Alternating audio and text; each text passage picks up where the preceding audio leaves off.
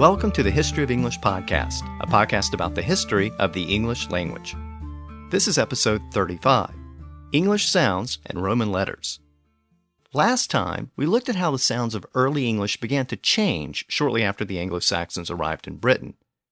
New sounds were beginning to emerge, and these changes coincided with the first attempts to write down the language with the Roman alphabet.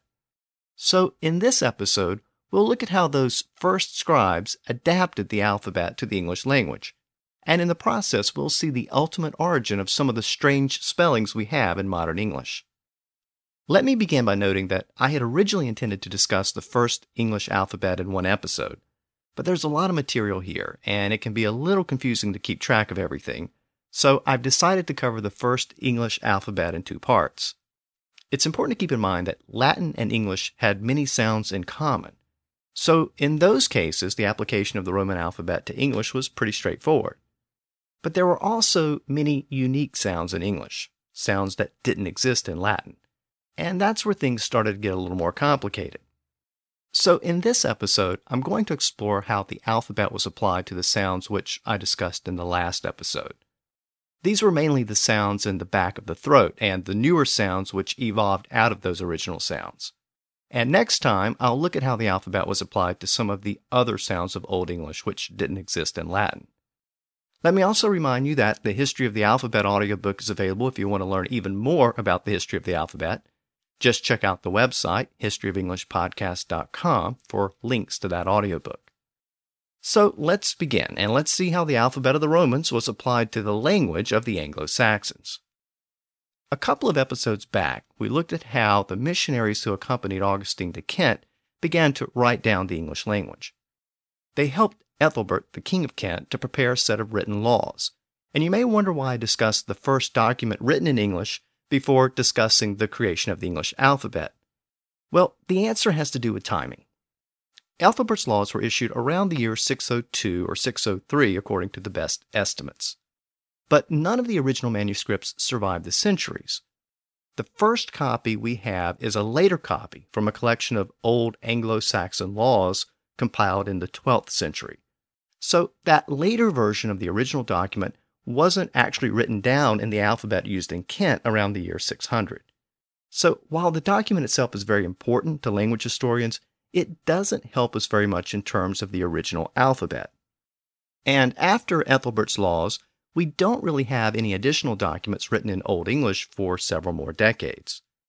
So before we start to look at Old English writing, let's consider the material we have to work with as we look back on the Old English period. The period of Old English extends from the time of the Anglo Saxon invasion in the 5th century until the Norman conquest in the year 1066. Of course, people didn't immediately stop speaking Old English in 1066, so most historians extend the period of Old English out to the middle of the following century, usually to around the year 1150. Well, during the entire period of Old English, almost seven centuries, we only have a little over 3,000 texts. As the British linguist and historian David Crystal has noted, if you were to count all of the words written in those Old English documents, the grand total would only be about 3 million words in total. Not 3 million separate or unique words, but 3 million total words. And to put that into some context, Charles Dickens' works contain about 4 million words total. So the entirety of Old English is less than the works of some of the more well known English writers. But more than that, most of the surviving Old English texts come from the last three centuries of the Old English period. There are actually very few documents from the first half of that period. And we don't actually have any surviving documents until the second half of the 7th century. So, despite the fact that Ethelbert's laws originated around the year 600, we don't actually have an alphabet to examine until near the end of that century. And all of that means that there is a lot which is not known about the first use of the Roman alphabet for English. Most of those earliest documents simply haven't survived the centuries. But using the material that does exist, we can piece together a lot of this early history, and we can see how that early history impacts the way we spell English words today. In order to understand this process, we have to return to the story of the first Christian missionaries in Britain. In the South, the first missionaries arrived with Augustine, and we know that those missionaries in Kent brought the Roman alphabet with them. But we don't know much about the form of that alphabet since none of those original English texts have survived in their original form. But before Augustine arrived in the south of Britain, monks from Ireland were already well established in northern Britain, in and around modern day Scotland. That Irish monastic movement is very important to our story because ultimately those Irish influenced monks were the ones who wrote down most of the oldest surviving English documents. The Irish monasteries were extremely advanced for the time, especially when it came to literacy and education. In fact, in this regard, they were the most advanced in Western Europe. The Irish monks were proficient in both Latin and Greek, and they soon adapted the Roman alphabet to the local Celtic languages of Ireland. They also constructed those fancy illuminated manuscripts like the Book of Kells, which was constructed a century or so later.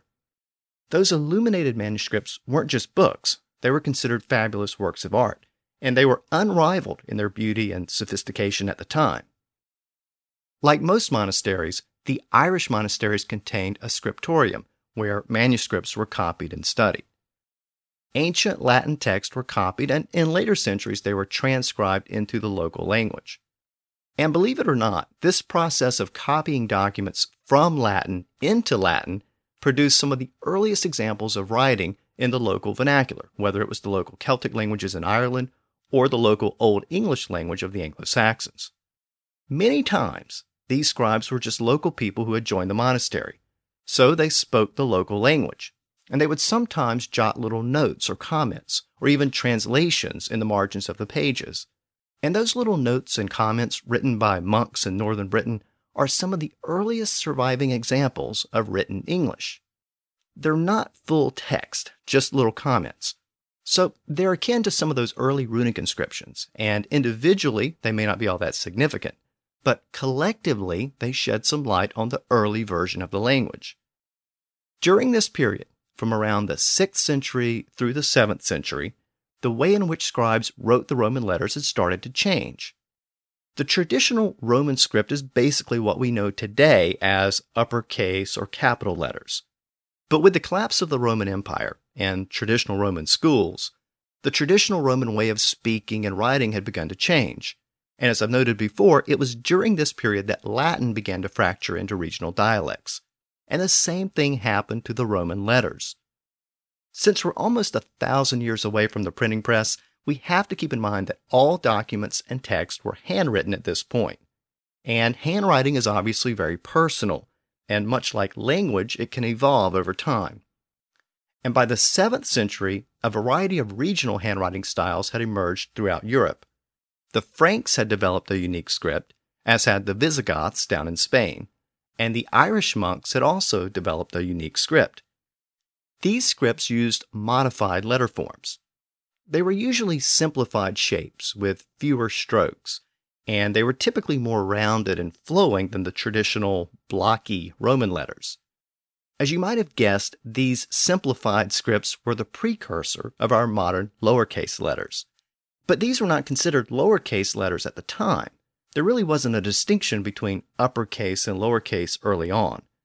These simplified handwritten letters were just considered a different way of writing the traditional Roman letters. And as I noted, these various handwriting styles tended to vary from one region to the next. They often competed for influence, and it's very likely that these regional scripts would have evolved into different regional alphabets, just as Latin evolved into different regional languages. But the rise of Charlemagne and the Frankish kingdom in the 8th century finally put a stop to that process. As the ruler of most of Western Europe, Charlemagne imposed the Carolingian script of the Franks throughout the empire, and it became the standard script of the later Holy Roman Empire after his death. And I mention this because the Carolingian script is important for two reasons. First, it later evolved into the script called Black Letter or Gothic. But today we know that later version of the script as Old English or the Old English font. And we see that font used a lot in English signs or documents, which are supposed to represent an older period of English. But don't be confused by that name. The Old English language did not use the script which we know today as Old English. In fact, the script or font which we know today as Old English, it didn't even exist during the period of spoken Old English. The other reason why the Carolingian script is so important is because it was revived when printing began in the late Middle Ages. Printers liked the script, and it was adopted as the standard way of writing lowercase letters. And so our modern lowercase letters are actually derived from that Carolingian script used by Charlemagne and the Franks. But at our current point in the story of English, we're at a time before any of those later developments. Those later Carolingian and Old English scripts didn't really exist yet. So at our point in the 6th and 7th centuries, we have the even earlier regional scripts. And the Irish script was just one of those regional scripts, albeit a very important one. In fact, that early Irish script influenced the development of the later Carolingian script in the Frankish kingdom. So around the 7th century, there were two different scripts being used to write Church Latin in Anglo Saxon Britain. In the south, the Roman missionaries, led by Augustine, used a writing style which was common in Rome and the Irish monks in the north used that early Irish writing style. The practices and traditions of the Irish church and the Roman church were similar, but not the same. So, as these two movements met in northern and central Britain, the differences had to be resolved. And as we'll see in an upcoming episode, the religious differences were generally resolved in favor of the Roman church in the south. But the writing style of northern monks continued to influence Old English writing. And that was because those northern monasteries were incredibly advanced when it came to education and writing. For the next couple of centuries, most of the written text in Old English came from those northern monasteries in and around Northumbria. That was the case until the Vikings arrived in the late 8th century. And at that point, the Vikings began to destroy those monasteries and literacy passed to the south. But for these first couple of centuries, the Irish influenced monasteries in the north dominated English writing. Now, this Irish influenced script was a rounded script with very distinct letters. It wasn't cursive, the letters didn't actually flow into each other, but it was much more flowing than the traditional Roman letters. It resembled our modern lowercase alphabet in many respects. In fact, when you look at a document written with these letters, all of the letters appear to be lowercase, even the first letter in a sentence and the first letter in proper names. And today we would expect to find an uppercase letter in those positions. But remember, these weren't considered lowercase letters. There was no real distinction between uppercase and lowercase at this time. So technically, they were all uppercase, even though they resembled what we would call lowercase today. During the 7th century, the Anglo Saxon monks in the northern monasteries gradually began to adapt this script to their native Old English language. As I mentioned, they began by writing comments and notes in the margins of the Latin documents which they were busy translating. But as more and more Anglo Saxons sought to join the church, they had to be trained. And since they didn't know Latin, prayers and religious texts needed to be translated and written in English. So these Irish influenced monks began to apply this Irish influenced script to Old English. And in the process, we got the first Old English script. And even though the script resembles modern lowercase letters, there are a few exceptions. For example, the letter D resembles our modern lowercase d, but the stem was not straight like it is today. Instead, it curved to the left. The letter I didn't have a dot yet.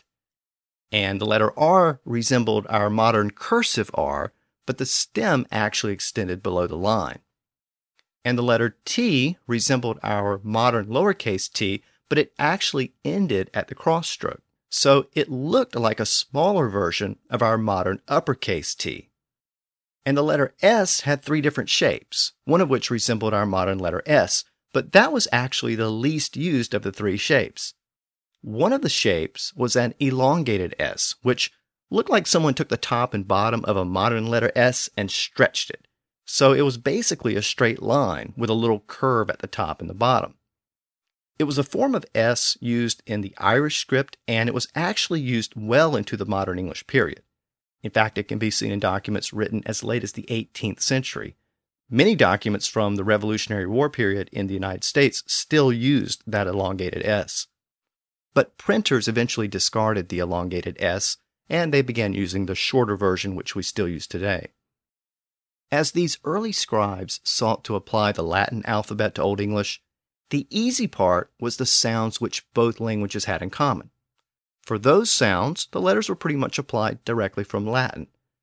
But as we saw last time, English had several unique sounds which didn't exist in Latin. Some of those sounds were native to the Germanic languages, and some of those sounds were the brand new sounds which had evolved in very early Old English. In fact, some of those new sounds were probably still evolving at this point in the 7th century. And part of the reason why we know that some of those sounds were still changing in this early period is because of the way the first alphabet was applied to those sounds. The new alphabet didn't always distinguish the old sounds from the new sounds in a simple and orderly way. So that suggests that the sounds were still changing. If that first English alphabet had been introduced, say, a century later, those new sounds might have been firmly entrenched as distinct sounds, and the new alphabet might have been more logical and orderly, and it probably would have simplified modern English spellings. But unfortunately, no one ever said English spelling was supposed to be easy. As we'll see, the problem with English spelling begins right here, at the very beginning. So let's turn our attention back to those new sounds of early Old English, which I discussed in the last episode. As I noted last time, English underwent several important sound changes shortly after the Anglo Saxons arrived in Britain. As a general rule, most of the Germanic sounds in the back of the throat moved forward to the front of the mouth, and this included both consonants and vowels, and those sound shifts changed the way English sounded. I wanted to find a way to illustrate how the sound of English changed. So I thought it might be interesting to listen to a clip of modern Dutch in comparison to English. And the reason why Dutch is a good language to use for this type of illustration is because it retains a lot of the original Germanic sounds, especially those sounds in the back of the throat. I mentioned a few episodes back that the early form of the modern German language experienced its own sound changes, called the Second Germanic Sound Shift. And by the way, those changes were occurring in southern Germany around the same time that these new sounds were emerging in Old English.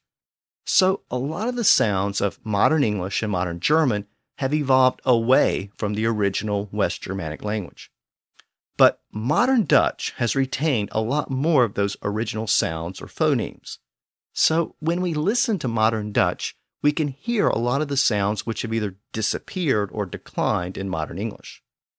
So, in order to avoid any copyright issues, I tried to find a clip of modern Dutch that was in the public domain, and I've selected a clip of the abdication speech of Dutch Queen Beatrix from earlier this year. As you may be aware, Queen Beatrix decided to retire at the age of 75 so her son could become king. And this is just the first couple of sentences from her televised announcement. Just in case you're curious, here's the English translation. As you all know, I hope to celebrate my 75th birthday in a few days. I am grateful that I have been allowed to approach that day in good health. So here are the same two sentences in the native Dutch. Now I want you to notice the sounds of the language, especially those breathy consonants, because they're actually very important to this episode. Zoals u alle weet, hoop ik over enkele dagen mijn 75ste verjaardag te vieren. Ik ben dankbaar dat het mij gegund is deze dag in goede gezondheid tegemoet te gaan. So I think you can hear what I'm talking about. The sound of modern Dutch is very different from the sound of modern English. Dutch has a lot more of those consonants pronounced in the back of the throat, and English once had a lot of those too, but those were some of the sounds that were shifting forward in Old English. And that doesn't mean that Old English lost all of those sounds. In fact, Old English has retained quite a few of them, but those sounds were decreasing in the 7th century when the first scribes began to write down the language. And those new sounds, like sh and ch and j, they were becoming more and more popular. And those scribes had to figure out how to apply the Roman alphabet to all of those sounds of early Old English. So let's begin with the Germanic SK sound. As you might remember, that sound shifted to the SH sound in Old English. So we went from skirt to shirt, and from skip to ship. Unfortunately, the early scribes didn't clearly distinguish those two sounds. The letter combination SC was used to represent the SK sound, sk. And we still do that in words like disc, spelled D I S C. Remember that the C always represented the K sound in Old English. The letter K wasn't really used during that period. But those early Old English scribes used the SC letter combination not only for that older SK sound, but also for the newer SH sound. So that meant that the SK sound, sk, and the newer SH sound, sh, were both spelled the same way. And we know that the SC spelling was often pronounced as SH because a lot of those spellings were changed as soon as the French influenced scribes got hold of them after 1066. Those Middle English scribes apparently hated that old SC spelling since it didn't reflect the way the words were actually pronounced. So they introduced the letter combination SH to represent that newer sh sound. And words which had previously been spelled with an SC were now spelled with an SH. So ship was actually spelled SCIP in Old English, and shirt was spelled SCYRTE, but the modern spellings with an SH emerged during this period of Middle English. Another new sound which I discussed in the last episode was the CH sound, ch. This CH sound tended to emerge when the letter C occurred before a front vowel, E or I or Y in Old English. Otherwise, the C tended to retain its original K sound. Again, this sound may have been changing when the first alphabet was adopted, because, again, the first scribes made no distinction between the old sound and the new sound. They used the letter C for both sounds, Apparently, they didn't feel the need for separate letters because context made it clear how the letter was pronounced. In many ways, it's similar to modern English. Even today, we instinctively pronounce the letter C as an S sound when it appears before an E or an I, but we tend to pronounce it as a K sound when it appears before an A or an O or U. So it kind of worked the same way in Old English. C was left as it was, but before the E and the I, it was just pronounced as ch. So Child or child was spelled C I L D, and cheese or chesa was spelled C E S E, at least in the Anglian dialects. But again, when the French influenced scribes of Middle English came across this sound, they apparently found this letter C confusing, especially since the C also now represented an S sound in French before those same front vowels E and I. So the French scribes kept the letter C for the S sound in accordance with French practice, and they used the CH letter combination for the English CH sound. So words like child and cheese got their modern CH spellings during the later period of Middle English. So what we see happening here is that the original Old English scribes didn't always distinguish these new sounds in the language from the old sounds. But the Middle English scribes tried to fix these spelling problems after the Norman French arrived. All of those new French words made the language even more confusing. So some of these old problems were sorted out along with some newer problems. But as we'll see when we get to Middle English, some of those later solutions just created more problems. Now, last time I talked about the G sound and how it also underwent a lot of changes in very early Old English. It actually shifted to several new sounds. In certain cases, it shifted to a Y sound. In other cases, it shifted to a J sound.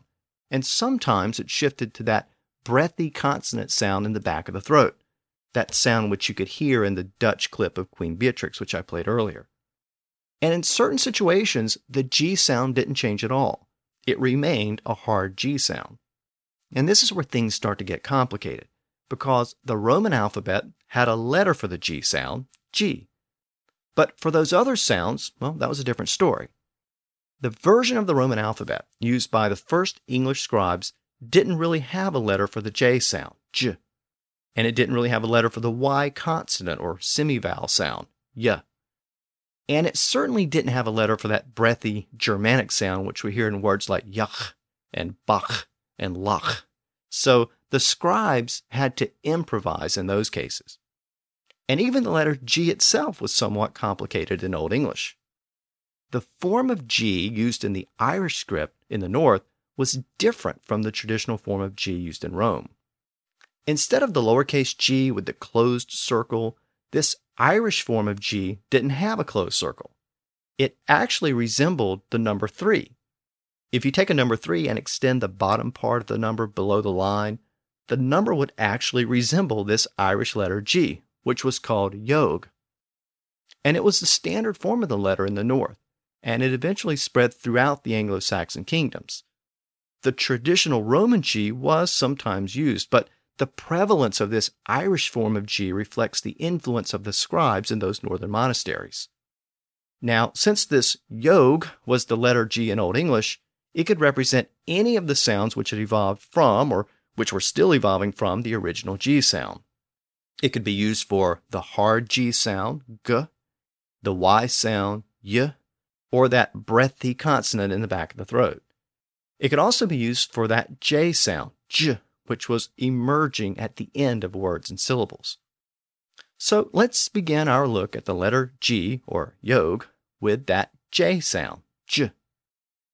First, that sound never really appeared at the beginning of words in Old English. It usually appeared at the end of a syllable, and since Old English had a lot of single syllable words, that means it tended to appear at the end of words. So last time I mentioned that a word like egg became edge in very early Old English. But there was no letter J in the early Roman alphabet used by the first English scribes. And that was because Latin didn't have the J sound when the Roman alphabet was adopted. You might remember that names like Julius and Jupiter were once pronounced Julius and Jupiter.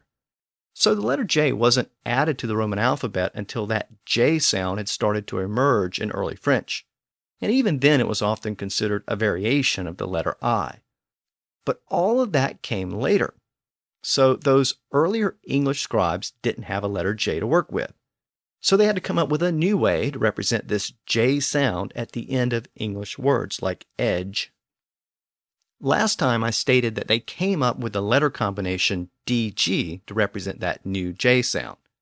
And I suggested that the G in the DG combination reflected the fact that this was initially considered a variation of the original G sound, and that DG spelling was retained by later Middle English scribes for many words ending in the J sound, words like judge. Well, I need to amend that statement a little bit. The Old English scribes actually used CG for that sound, not DG. But the Middle English scribes didn't like that CG combination. So they removed the C and put a D in its place. So CG became DG in very early Middle English. And a word like edge got a new spelling. It went from ECG in Old English to EDGE in Middle English. But this was a continuation of the Old English tradition. It isn't entirely clear why the Middle English scribes switched from CG to DG. It may have been because the letter C was associated with a sound in the back of the throat, the K sound. But the J sound that they were trying to represent, J, that sounds in the front of the mouth. So they may have concluded that the letter D was a better partner for the G since D is also pronounced in the front of the mouth. At any rate, the Middle English scribes made this substitution, and they gave us the DG spelling, which we still use today. So that's the J sound. But what about situations where the G sound shifted to a Y sound? Well, let's consider what the English scribes had to work with. I noted earlier that in early French, Jupiter became Jupiter, and Julius became Julius. So you may be thinking that the scribes had a letter for the Y sound, y. What's sometimes called the consonant sound of Y, or some linguists refer to it as a semivowel, but it's the y sound that we have in words like year and yet. And just to avoid any confusion, I'm going to refer to it as the consonant sound of Y. So, why didn't the English scribes just use the letter Y for those Y sounds in Old English? Well, this is where we have to go back to Latin and that Irish church history. While it's true that Jupiter became Jupiter and Julius became Julius, that Y sound in those words didn't exist in the original Latin language. the Y sound in Latin had evolved out of an original I sound. So the name of Julius Caesar during the time of Caesar was actually spelled I U L I U S. You may have seen that spelling in some of those old Roman inscriptions. Well, that name was originally pronounced Iulius. But when an I precedes another vowel, it tends to slur into the Y sound. So Iulius eventually came to be pronounced Julius. And Jupiter was originally spelled I U P I T E R, and it was pronounced Eupiter. But again, it slurred into Jupiter. So the Y sound came out of the I sound in Latin. Whereas in Old English, the same Y sound came out of the letter G or the G sound, at least in some words. So you can start to see why this gets confusing in later English. So, what about the spelling of that Y sound? Well, the Roman alphabet did eventually adopt the letter Y for the Y consonant sound, yeah. But that had not really occurred at the time when the first Irish monasteries were being established in Ireland. And remember that Ireland was never part of the Roman Empire. And once the Irish monastic movement was established in Ireland, it became somewhat independent of the Roman Church. It developed its own customs and traditions. And even though the Roman alphabet back on the continent did eventually add the letter Y for the Y sound, the Y sound, that was after the Irish script was already well entrenched in Ireland. And of course, it was those Irish influenced monks in the north of Britain who composed most of those early English texts. So the Irish solution for this sound was destined to be the solution for Old English. And those Irish influenced scribes simply elected to retain the letter G for the consonant sound of Y. Yeah. And they apparently did that because in most of those Old English words, that Y sound had evolved out of an original G sound. So, just like they kept the letter C for both sounds of C, K, and Ch, they decided to keep the letter G for both of these G sounds, G and Y. So in the last episode, I noted that our modern word year was originally pronounced gayer, but it became yair. But the G was kept as the initial letter since the Irish version of the alphabet didn't have a letter for the Y sound, the Y sound. So the spelling of year in Old English was G E A R. But as you might imagine, all of this changed when the Norman French arrived. They apparently looked at that G in those words like year and said no or non. By that point, the letter Y for the Y sound was well established in French, so they got rid of those Old English G's and replaced them with French Y's. And year went from G E A R to Y E A R, and yet went from G E T to Y E T and sometimes this Y sound was found at the end of words. So the Old English version of the word many was spelled M A N I G, but in Middle English it became M A N Y. And you may know that the word day in German was Tag, as in Guten Tag, or good day. Well, the word day was actually spelled D A G in Old English. They actually used a vowel letter, which was a variation of the letter A for the vowel, but I'll discuss that next time. The key point here is that Old English retained that G on the end of the word since it had once represented a G sound, just like in modern German. But the French influenced scribes took care of all of that after 1066. Those G's were removed and the French Y was put in their place, and day finally got its modern spelling, D A Y. So again, we can see how later French spellings gave us the spellings we have today. Now, before I move on, I do need to make a quick note about the letter Y. I noted that the Irish influenced scribes didn't use the letter Y for the Y sound because the Roman alphabet didn't do that either at first. But the Irish scribes did have the letter Y, but they only used it for a specific vowel sound, U. That was the way the letter Y was originally used in the Roman alphabet, strictly for this vowel sound.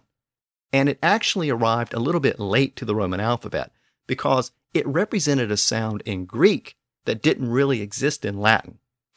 The Romans borrowed a lot of words from the Greeks, and they needed to represent that Greek vowel sound. So they added the Greek letter upsilon for that sound, and that became the letter Y.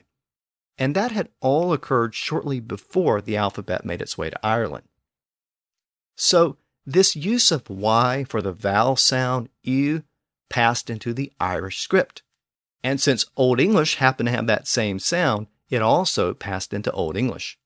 So Old English actually did have the letter Y, but its use was limited to this U sound. So the original version of the word king was pronounced cuning, and it was spelled C Y N I N G. But here's the way all of this impacts modern English. Even though Latin and Old English both use the letter Y for this U vowel sound, that sound eventually shifted in both languages. And in both languages, it shifted to the original I sound, which was pronounced E. We still have that original I sound in words like ring and think and bring. We also have it in that same word, king. Again, the original Old English version was spelled C Y N I N G, pronounced cuning, but that sound eventually shifted to the I sound of king. So by the end of the Old English period, the letter Y and the letter I were representing the same vowel sound. And this same thing was happening in Latin as well. So this is part of the reason why we sometimes represent the modern I sound with a letter I and sometimes with a letter Y. So in American English, tire is spelled T I R E, but in British English, it's spelled T Y R E. So these vowel letters are somewhat interchangeable today. But at one time, I and Y represented different vowel sounds.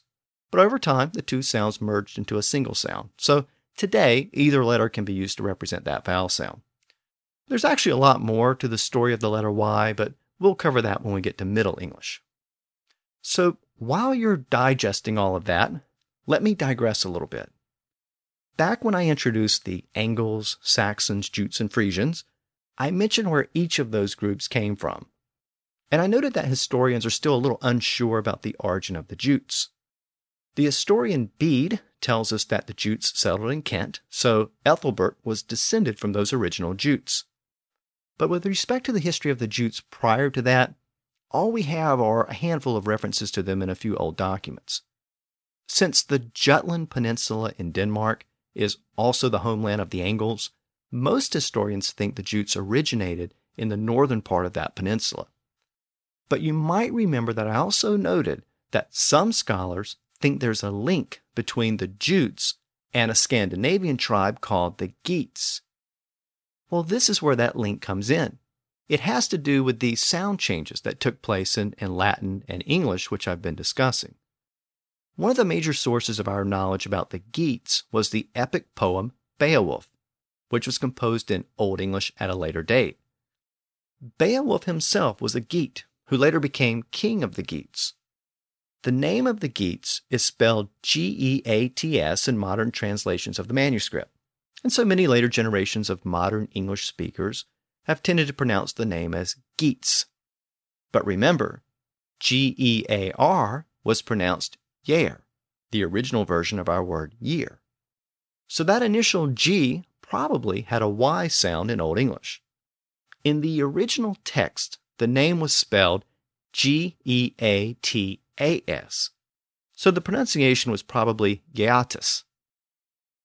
Meanwhile, the name Jutes, spelled J U T E S, it reflects a later pronunciation change.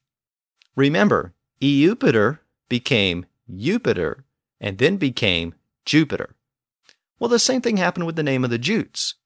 During the time of Bede, Latin was still in the middle of that sound change, and it was using the Y pronunciation of Jupiter. So, for the same reason, the Jutes weren't the Jutes yet. They were more like the Utes. Oh, what was that word? Uh, what word? Did you say Utes? Yeah, two Utes. What is a Ute? Oh, excuse me, Your Honor. Two youths. Sorry, I couldn't resist. Anyway, the name of the Utes, the ones in Britain, it was actually spelled by Bede in Latin as I U T A E. So the actual pronunciation would have been Ute. So let's go back. The original pronunciation of the Geats was something like Yeatus, and the original pronunciation of the Jutes was something like Utus. Yatus and Utus. You can hear the similarity, and you can also see why some scholars concluded that these were in fact the same people. In fact, in an Old English translation of Bede, his Latin word for the Jutes was actually translated as Geats. But in other parts of the translation, it is rendered as Jutes. Now, most modern scholars dismiss this connection. It's generally agreed that the Geats lived in southern Sweden, and the Jutes lived across the narrow sea passage in northern Denmark. And though it's possible that there was some historical connection between the two groups, most modern scholars consider them to be distinct tribes. But all of this is important to our story for two reasons. First, it shows how words in both English and Latin have evolved over time, so we can't always trust the modern versions of words, even proper names. And we can't assume that words in ancient text were pronounced the same way they are today. But this digression is important for another reason. It reminds us that the Anglo Saxons had once been neighbors of other Germanic tribes in the region around modern Denmark and Sweden. And this included tribes like the Geats and the Danes and the Swedes. And even if we assume that the Geats and the Jutes were distinct tribes, like most modern scholars do, there's little doubt that they were neighbors within the same region. And when some of those tribes migrated to Britain, they brought stories of their neighbors with them.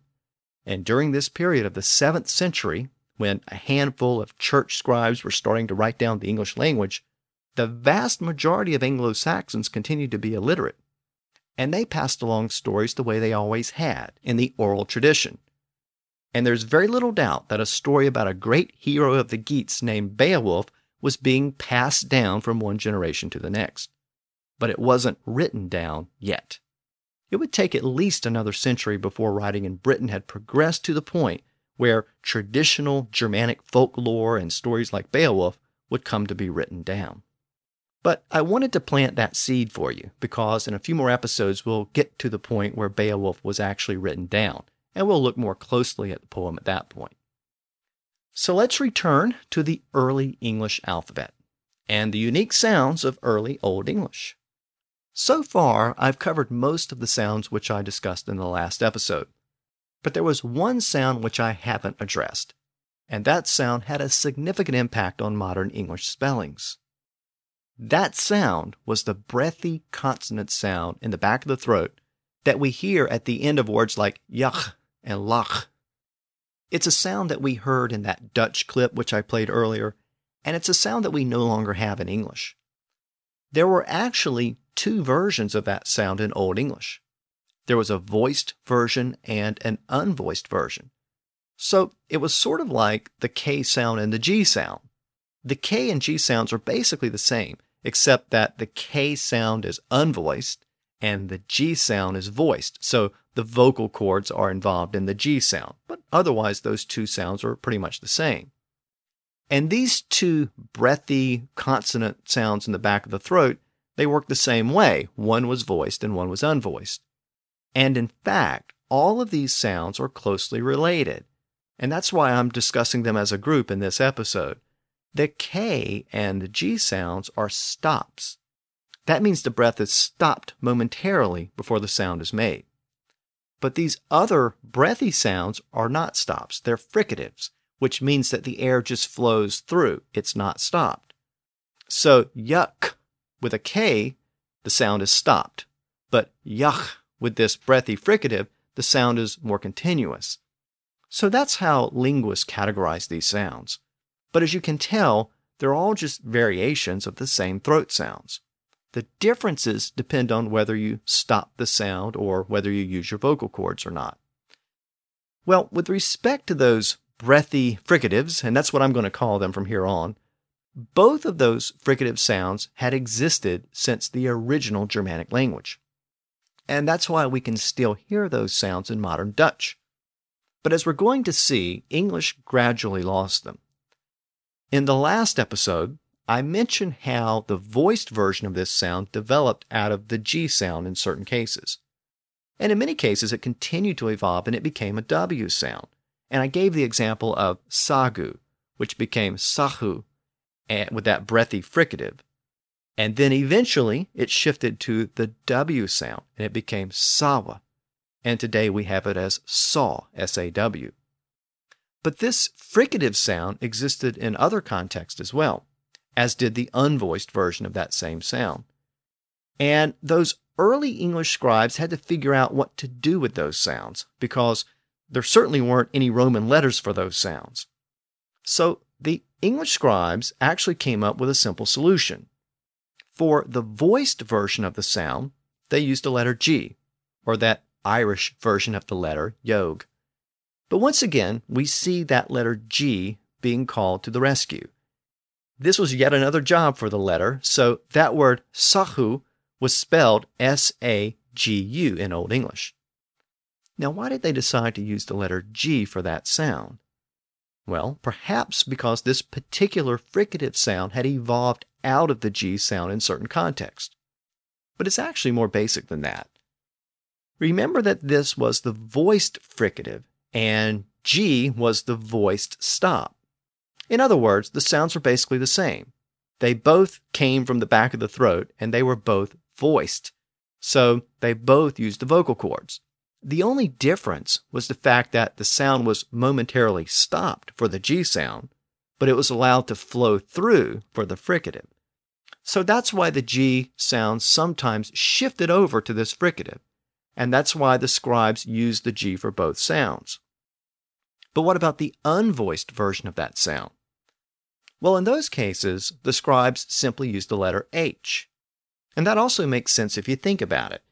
If you pronounce this breathy fricative in the back of the mouth, it ends up being basically just a breathy sound. And that's really the sound of the letter H. It just represents a breathy sound. So in a word like house, the H is just a breathy sound before ouse. So H was used for that unvoiced fricative sound in the back of the throat. So just to give you an example of this, the word night, as in nighttime, was pronounced something like nicht in Old English. It was originally spelled N I H T. Now, all of that may seem a little technical, but the important part of all of this is that these Germanic breathy fricatives were commonplace in Old English. One version was represented with a G, and one version was represented with an H. And here's where all of this starts to make sense to us today as modern English speakers. The Old English scribes had actually done a pretty good job of representing these sounds with what they had to work with the G for one sound and the H for the other. But then the Norman French arrived. And these fine distinctions between the voiced and unvoiced versions of those sounds started to be lost in the mix of Middle English. Increasingly, those scribes just combined the G and H together and they often used this GH combination for both Germanic fricatives, the voiced and the unvoiced versions. So during the period of Middle English, we got the GH letter combination. And that letter combination represented these Germanic fricative sounds in the back of the throat. But as we know, English lost those sounds over time. And that was part of the overall process by which English got rid of a lot of those Germanic consonants in the back of the throat. So when these sounds disappeared, one of three things happened. In most cases, this breathy fricative sound completely disappeared from English. But in a few cases, the sound shifted to a W sound, and in a few other cases, it shifted to an F sound. Again, these newer sounds were in the front of the mouth. So let's look at each of those scenarios. As I said, in most cases, English speakers just stopped pronouncing those breathy fricative sounds. At some point, they were considered awkward. Maybe they were considered too Germanic to people accustomed to the heavy influence of French words after 1066. And there's little doubt that these very Germanic sounds would have been stigmatized and frowned upon by many French speakers in Norman England. So, as these breathy fricatives gradually disappeared, the GH spelling was left as a relic of an Old English pronunciation that was shunned or simply died out. And in those words, the GH basically became silent letters. So earlier, I mentioned the word night as in nighttime, and I noted that it was originally pronounced nicht, and it was spelled N I H T in Old English, with the H representing that fricative sound. But the Middle English scribes gave the word its modern GH, and it became N I G H T. But over time, that fricative sound disappeared, and the word became neat. And thanks to the great vowel shift around the year 1500, neat became night. But we still have that Middle English spelling with the GH. In the same manner, a word like sight followed the same evolution. From its original spelling with a basic H in Old English, it got a brand new GH in Middle English and the word evolved from its original Old English version, sicht, to seat, and then to sight. Along the way, the Germanic fricative disappeared, but the GH remained. And even our modern number 8 followed this pattern. The Old English version of the word was spelled E A H T A, and it was pronounced Eachta. In Middle English, it got a new spelling with a GH to represent that middle fricative sound. But the sound disappeared over time. And today, the GH is silent, simply giving us 8. And we can apply the same analysis to words like weigh, W E I G H, and weight, W E I G H T, and words like fight and fright, might, right, and so on. So that's what happened when this fricative sound disappeared. But in the last episode, I mentioned that the voiced version of this fricative sound, the one that came from the original G sound, it sometimes shifted to a W sound. So as we saw earlier, sagu eventually became saw, and the word D-R-A-G-A-N, pronounced drachen, it eventually became draw, D-R-A-W. And L-A-G-U, pronounced lahu, became law, L-A-W. So eventually, these G's were replaced with W's. So sometimes this fricative sound disappeared and sometimes it shifted to a W sound. But in a small group of words, there was a third option. In those words, the fricative sound shifted to an F sound. Now, this was a late development, but we see it in modern words like rough and laugh and cough all of which still have their GH spellings for Middle English, but they're now pronounced with an F sound. In Old English, rough was spelled R U H. It was pronounced roch. H became GH in Middle English, as we've seen, so the modern spelling of R O U G H reflects that original pronunciation, but the final consonant has shifted to an F sound. And the word laugh also follows the same pattern.